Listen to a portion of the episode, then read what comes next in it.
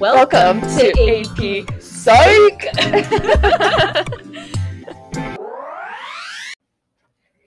Hello and welcome back to Reviewing for Psychology. Yes, we are in Unit five, Memory, or Cognition, I guess, but we're going to start with Memory. Starting with Memory.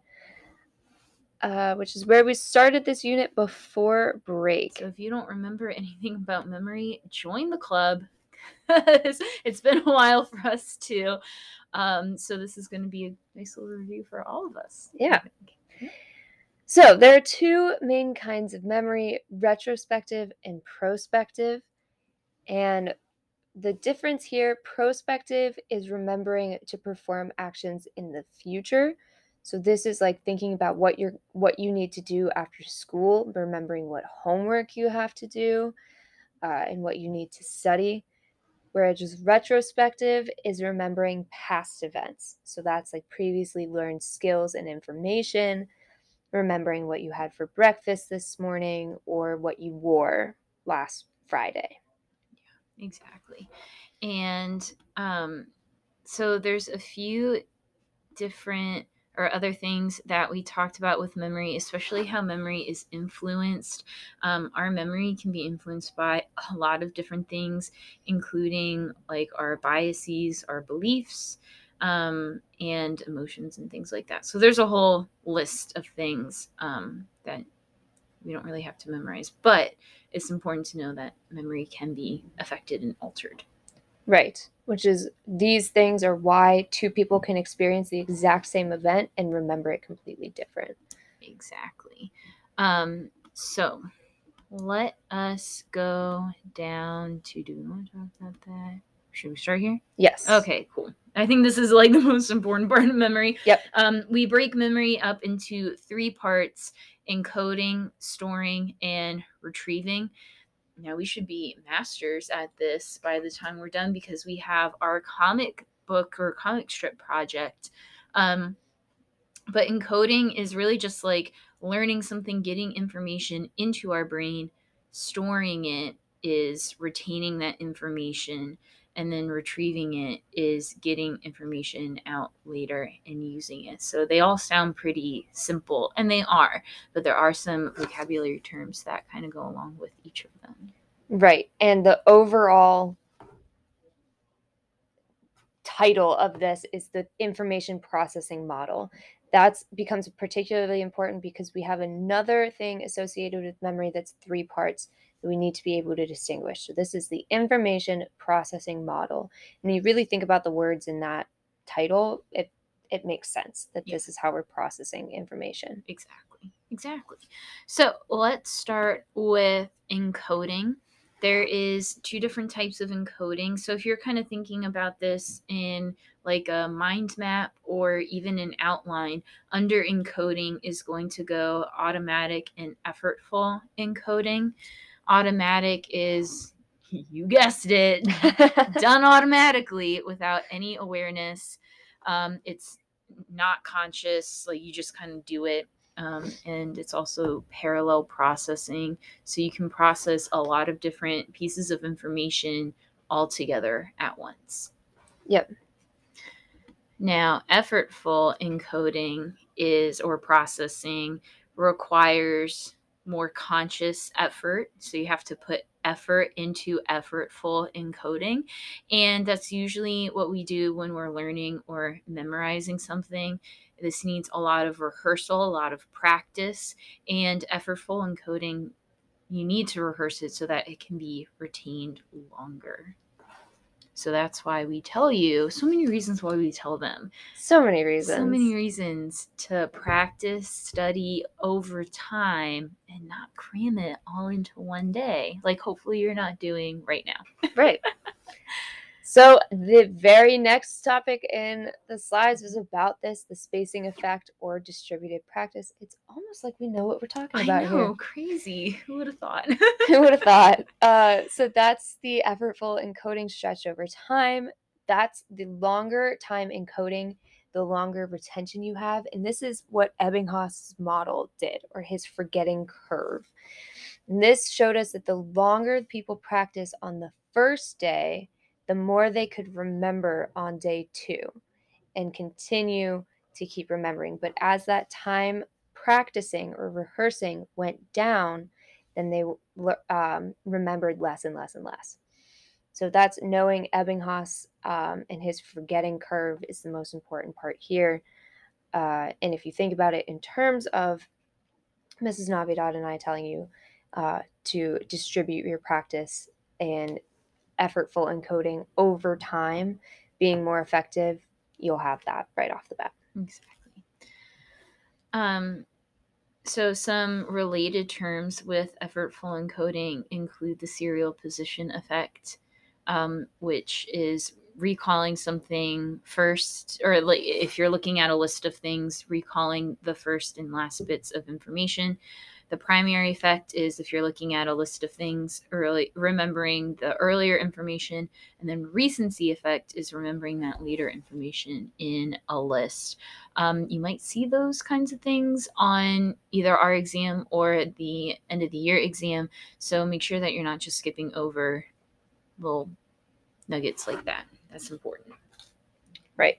So again, we're getting, we're going back to our three pieces that have to do with memory and encoding. So with encoding, there are three different ways that we uh, process information.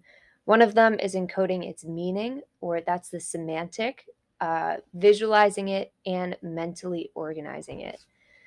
So the first one as semantic um, is when we're encoding information. Uh, and this was like the story that we asked you to respond, asked you to repeat after we had like half the class. It's also when you tell a story of like what happened with a friend. You don't need literal word for word what they said, but as long as you understand the general meaning, you can retell it. And that's because you understand the information. You understood the point of what they were trying to say. So you semantically encoded that meaning. Exactly. Um, And our schemas can help influence our memories, going back to that story that we told you on this first day of this unit. Um, if you're thinking about the story, just to summarize it, was getting in a car accident after driving at Christmas or like after Christmas. Um, here in the Northern Hemisphere, Christmas is during the winter and it's cold outside and it might even be snowing. Whereas if you were in Australia or anywhere in the Southern Hemisphere, that time of year is summertime. So when you're thinking about that story here in the Northern Hemisphere, you might be thinking like, oh, they probably got into an accident because it snowed. Whereas if you're in the Southern Hemisphere, you're thinking like, oh, maybe a kangaroo jumped out of their car. I don't know. Anything could happen. It's Australia. Um I don't know. Yeah. I don't know what goes on down there. There. Anyway. Anyway, so that's a schema influence. Another way that we encode things is visualizing or by images, so making mental pictures of it. That's easier to encode and process images of something compared to just the words or concepts. And remember, we talked about this with, um, like, it's easier to imagine or remember concrete things and, like, definite things than it is to remember, like, abstract concepts. So, for instance, the difference between um, remembering moose and remembering process. Because moose is something that you can visualize in your head. Process, you maybe don't have a specific thing that you can visualize for that, or void is another one um, that's abstract that you might not have a perfect picture for. Yeah, exactly. Um, this is the strongest way to encode something, both semantically and visually, um, having both of those side by side to help you encode something or to learn something. Um, mental aids are also very helpful when you're using visual and semantic encoding. So things like mnemonic devices, um, those are always really helpful. Mm-hmm. Um, and are very beneficial. So try using some mnemonic devices to help you remember things. Always good. Um, and the third one is mentally organizing information for encoding. So this can be used as chunking, um, or by chunking. So if you're being asked to go to the grocery store and you have a whole list of things, but they're not written down of what you need to get, you can chunk the list into like produce and bakery items and um, condiments or other grocery items. Um, so chunking that information, we're chunking this unit for you and breaking it up into basically three parts: memory, forgetting, and intelligence. So mm-hmm. that's another way that you can chunk information. Um, and yeah, I mean, that's really. So that's pretty much the first day. Yeah. Let me just make sure. And we are going to take a quick break and we'll be back with more memory. Mm-hmm.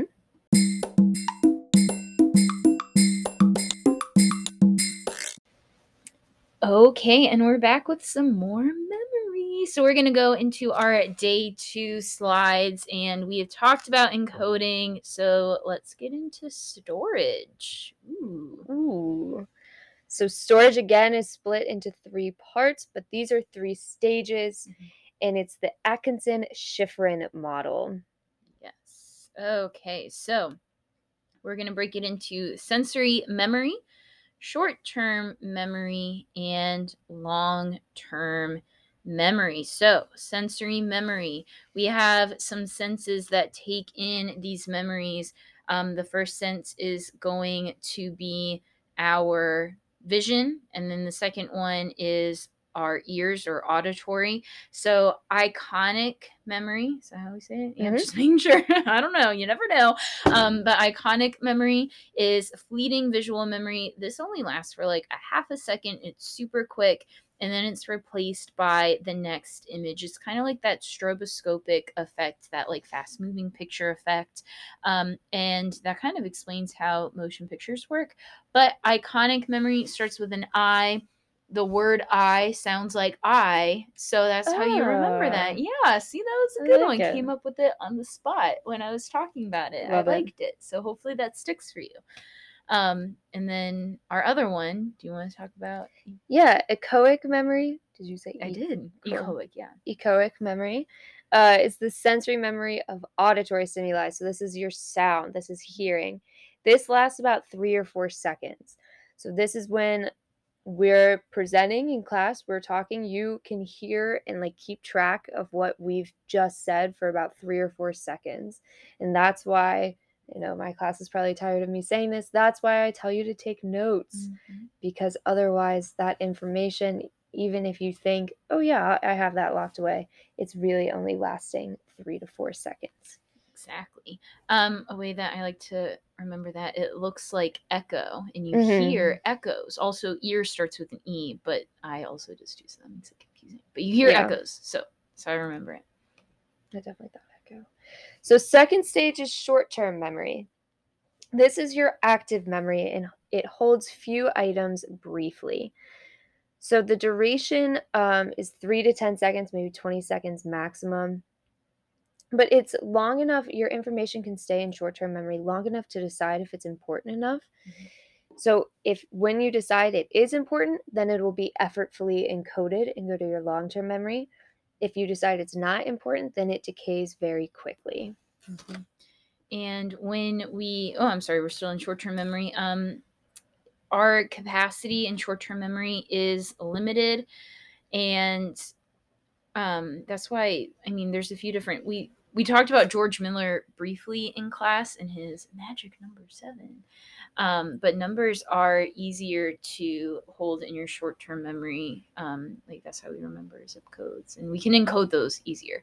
Um, and we can, as our adult brains, well, our adult brains, maybe not so much your young adult brains, um, but it can be estimated that an adult brain can store about a billion bits of information, um, but a lot, basically. A lot. I mean, is what I'm trying to say. Yeah, we have a ton of information. Yeah. So how do we get everything out of that information, the long-term information? Basically, or the long-term memory, sorry. Basically, all we know is that long-term storage has limitless capacity. So you're never going to be able to say, sorry, I can't learn this anymore. My brain's full. Uh, you have limitless capacity there. No excuses here. Exactly. We've got two types of long-term memory. The first, so again, if you're looking at like a flow chart of it, you could have a section for sensory that's then split up into iconic and echoic. You could have short-term, and then long-term again is going to be split into implicit or procedural memory. And the other one is explicit or declarative memory. Do you want to talk about yeah. One? Implicit or procedural memory is those like motor and cognitive skills that we all have that you really don't have to think about doing. Um, so it, they're conditioned, or things that you were conditioned to learn without any conscious recall. You can always do them. And these are things like walking, um, you know, eating for the most part, unless you're learning to eat something new that might be complicated, but you know, like eating in general. Yeah. Fine. Or large motor skills. What's the other? Not fine motor skills, but motor skills. Just in motor general. skills. Walk. I already said walking. Um, brushing your teeth. Things like that. Like you've already learned how to do it. You don't have to think about it. Like you're not gonna go get ready for bed tonight and think like, oh, I forget how to brush my teeth. And if you do, um, then I don't know how to help you, honestly. But anyway. But anyway, so this memory is stored, your implicit memory is stored in the cerebellum and basal, basal ganglia of your brain. Um, so I don't know how you can remember that, but it is important to remember. And then the other kind of long-term memory, that explicit or declarative memory, are your facts and experiences. So you need conscious recall to get these explicit or declarative memories, and they are stored in your hippocampus. Maybe you have a really great experience with hippos, and that's how you can remember. I feel like you can never have a great experience with hippos. They're terrifying.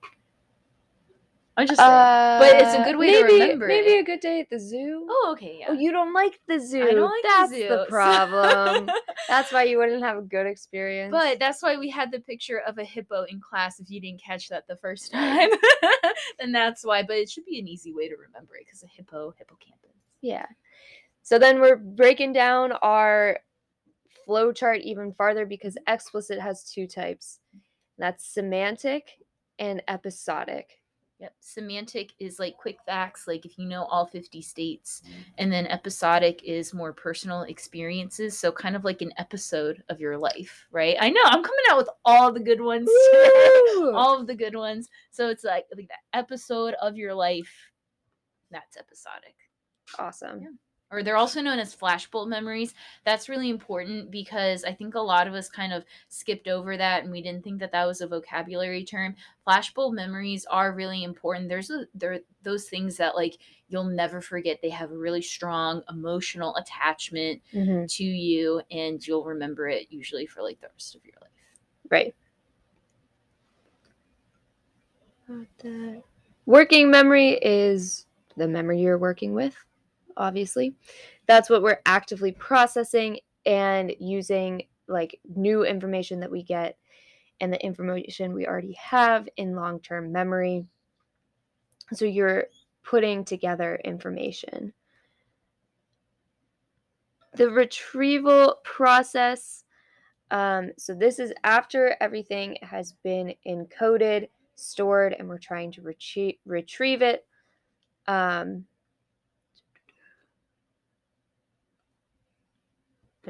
It's okay, so it's yeah. similar to looking for something in a file, um, and you're going back to get that information that's already been restored.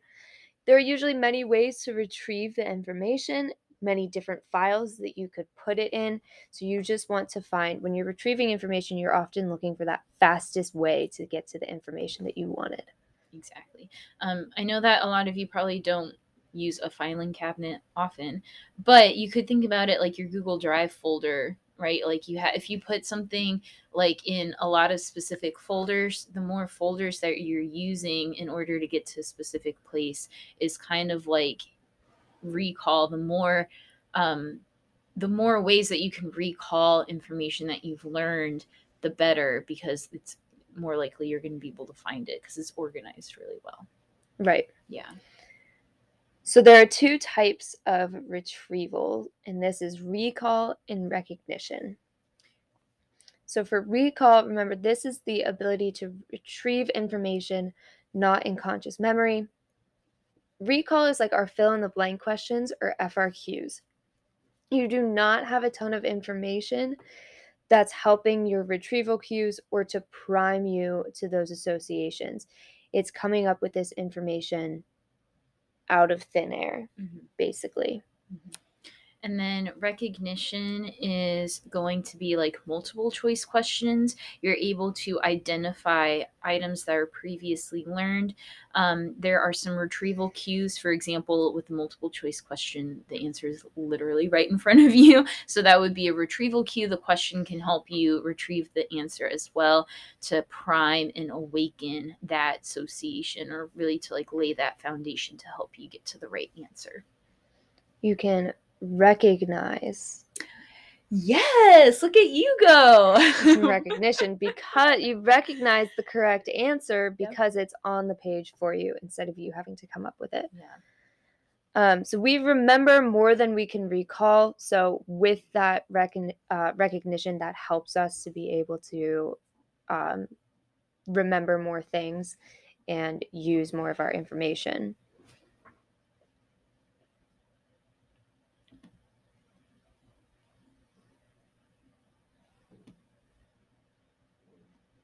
Sorry, we're just trying to make sure that we're covering everything. Yeah. Um, I think maybe we can talk about priming um, because we just mentioned that word. Priming is really just kind of like laying a foundation to help start that memory. Does that make sense? I don't know how else to describe it. Um, yeah, I think of priming as kind of like what was happening before you were asked to retrieve or recall something. Yeah. So what are you going to be, what are you already thinking about? Mm-hmm. Um, especially when we use words like in English, like hair. Mm-hmm. Well, if we've been talking about taking a shower, you would think H A I R because you were primed with a shower. But if we were talking about animals we saw on a farm, you might think H A R E. Right. Because you were primed to think that way. Right. Yeah. Yeah. I think that's a good way of describing it. Um, there are a lot of different retrieval cues that you can use, ways to help you recall that information. Mnemonic devices would be one. Um, words, events, pictures, like the hippopotamus for the hippocampus. um, and... It's really important that they're all in the same context. So like a context effect is um, being in the same context as when the memory was encoded. Um, so actually, these are probably pretty important. We should probably talk about some of these. Yeah. Um, so a type of retrieval cue, that context effect. Um, so for example, you all probably sit in the same seat every time you go to class. So sitting in that same seat when you go to take a test is like a context effect. Like you think that you're going to do better. And sometimes you do do better because you're sitting in that same seat um, where you learned that information. So it's all in context to where you're like sitting and where you learned it. Another thing we talked about is state-dependent memory. And these are the last three slides on our day two. Mm-hmm. And I highly recommend that you look over these because state-dependent memory, mood congruent, and mood dependent are very easy to get mixed up. Mm-hmm. But the main thing I want you to take away, state-dependent is like when we're when we were talking about the drugs that affect your brain. Um, so when it says here, like, something learned in one state is more easily recalled when in that state again, it gives the examples of like ha- the slides do, of like happy, sad. But I want you to think for state dependent about the like drug induced or chemical induced feeling. So the example here, when we learned about alcohol, something done while intoxicated, you might not remember until you are back to that intoxicated state. Um, so that is state dependent. Mm-hmm. Um, mood congruent is when your mood influences what you remember. So if you're in a bad mood and somebody asks you, um, like, what what happened when you were at Disney World the other week? You're like, oh, it was terrible. It was so hot down there. I hated it. Whereas if you were in a good mood when somebody asked you, you'd be like, oh my gosh, it was the most magical place on earth. So all depends. Your mood depends on how you remember things. Yes. And then finally, mood dependent, uh, related to perception. So your present mood affects how you remember uh, certain events. So basically, mood can color our memories. If you have seen um, Inside Out, it's like when sad touches the happy memory in something that was sad, or that was happy rather. When she thinks about it, when she's sad, becomes really sad. Um, if you haven't seen it, it Inside Out, first of all, you should. And second, uh, that's that's really what it is, is uh, a memory can be changed based off of the mood that you are currently in. So maybe my Disneyland example is better for this one. Yes. Yeah. So then maybe another example for mood congruent is emotions becoming those retrieval cues. Um, so when you are sad, you remember sad events.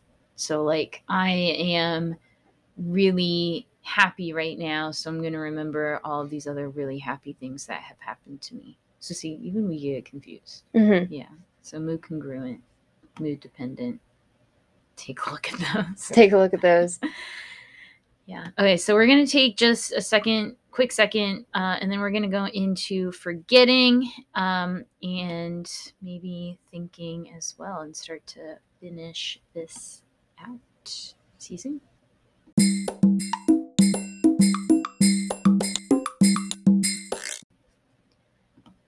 Okay, forgetting. Who forgot everything during winter break? I would go with everyone. Yes. It's going to be my guess. Yes, I agree. So remember that forgetting is a good thing. Um, if we don't forget, then it interferes with our ability to learn new information, and it affects our abstract thinking. So forgetting can happen at different places, including in encoding, mm-hmm. while it's in long-term memory and retrieval. Right. So we're going to talk about encoding failures first. Basically, um, if you don't encode something, then it can't be recalled, right? Um, and if you code encode something incorrectly, then it's going to be stored incorrectly. So instead of saying like practice or yeah, practice makes perfect, perfect practice makes perfect, because if you practice something wrong, then you're going to remember it wrong. So mm-hmm. if you practice something perfectly, then you'll remember it perfectly. So there that can go. Be an encoding failure. We do encoding failures a lot with the Mandela effect. I don't know why I always say Mandela, like no reason why. Absolutely none. I just I just choose it just to, because I encoded it wrong. You encoded just, it wrong. I continued first time. to say it wrong, and I never corrected myself, and I just kept doing it. So anyway, yeah. Here we are. So uh, storage decay, even if encoded properly, we can still forget. Unused information decays over time. Same thing is, if you don't use it, you lose it. So mm-hmm. if you don't study uh, your Spanish every day, you're not going to be able to study Spanish. If you haven't played your guitar in five years, probably going to forget it. It's going to be really hard. And yep. there's, and how did you say this? Ebbinghaus. Okay, I did too. Ebbinghaus, because he's very German. Haas. Like, Haas. You got to get. Yeah. Okay, that, the throat. The guttural. Uh, the sure, Ebbinghaus. That sounds great. Sure. You're welcome.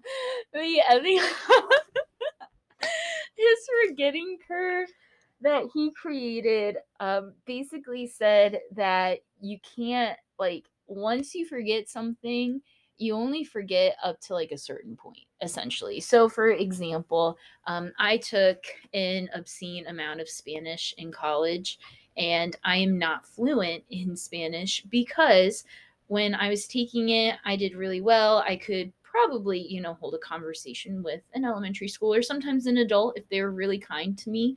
Um, but after not using it for a year, I could only really go into basic conversation. And when I mean basic, I mean like with a toddler um, mm-hmm. or early elementary school.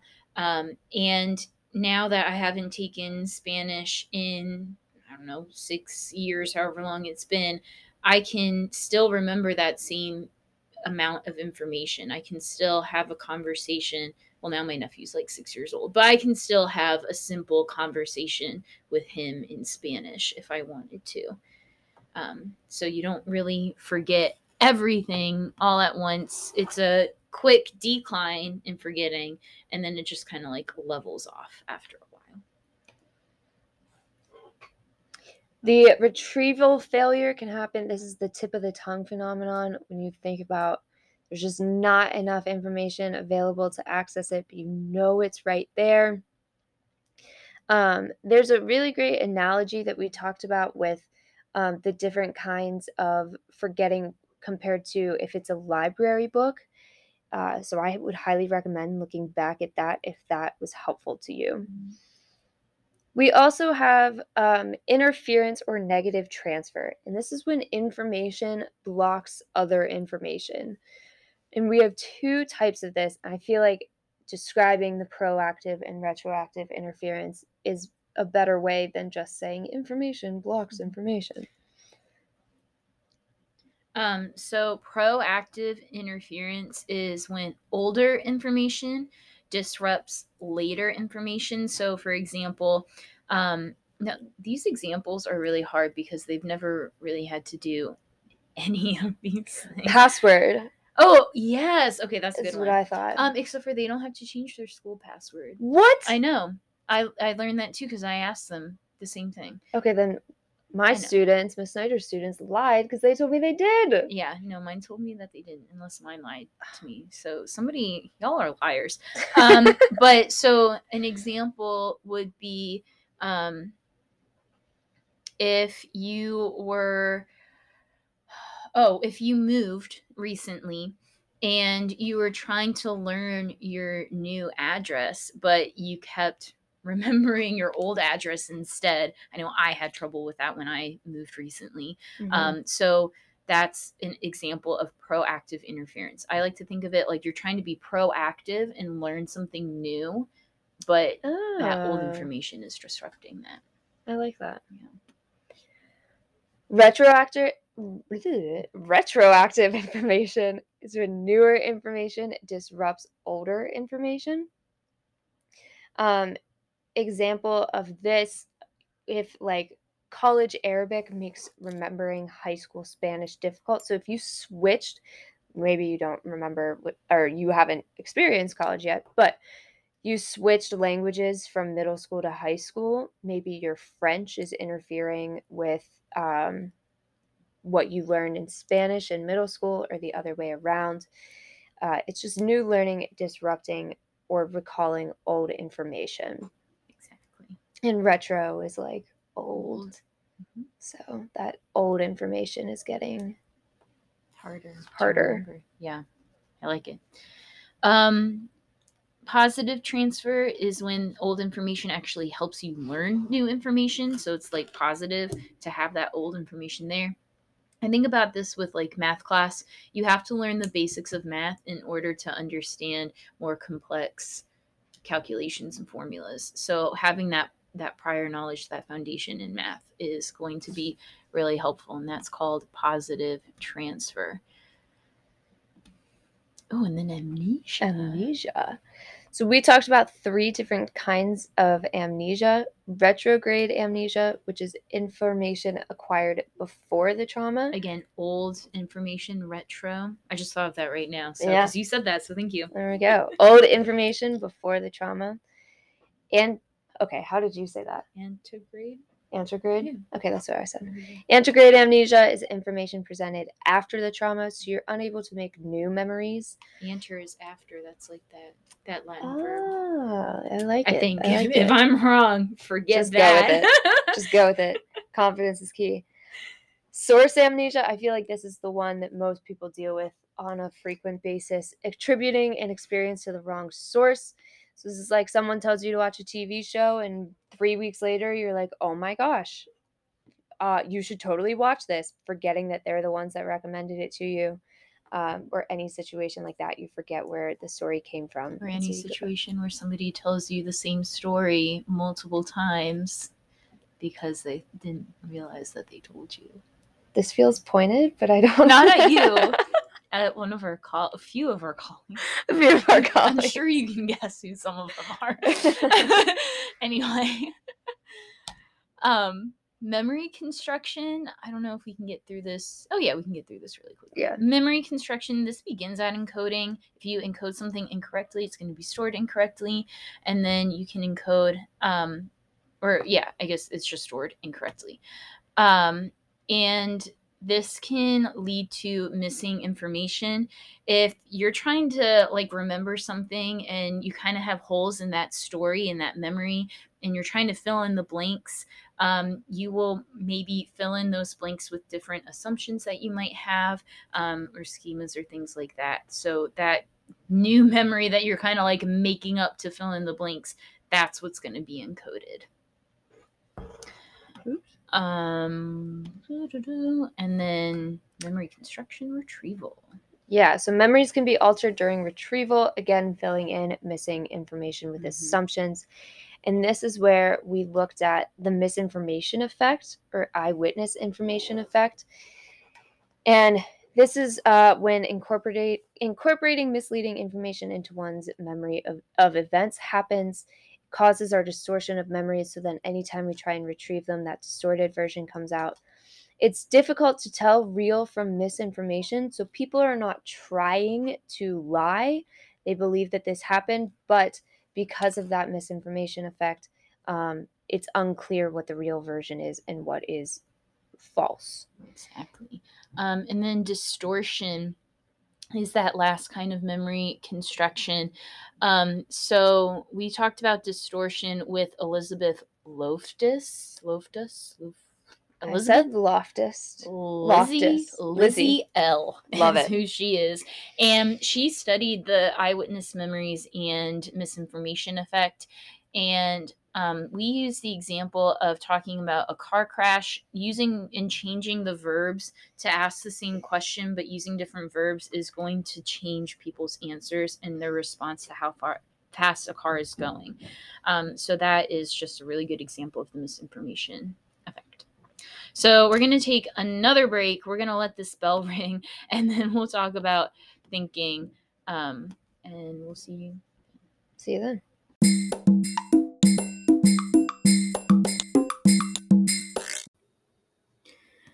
Hey everybody, this is Missus Navidad. We're actually going to end this episode here so that it's not a super long episode. This is just a really long unit. So we're going to end things here, and we're going to post a second episode continuing on the topic of Unit five cognitive um learning or cognitive psychology. So in this next episode, that's where we're going to talk about thinking and intelligence and also language. Miz Snyder and I aren't able to do it together, so we're going to tag team them. Um, so it might sound a little bit different, but That's what our plan is going to be. Instead of giving you an hour-long episode, we're just going to break it into two more manageable chunks. So it's kind of like chunking. Look at that. Wow, using psychology terms. Love that for us. Anyway, we'll see you in that next episode. Hopefully um, that makes things more manageable for you as well. And uh, yeah, see y'all later. Bye.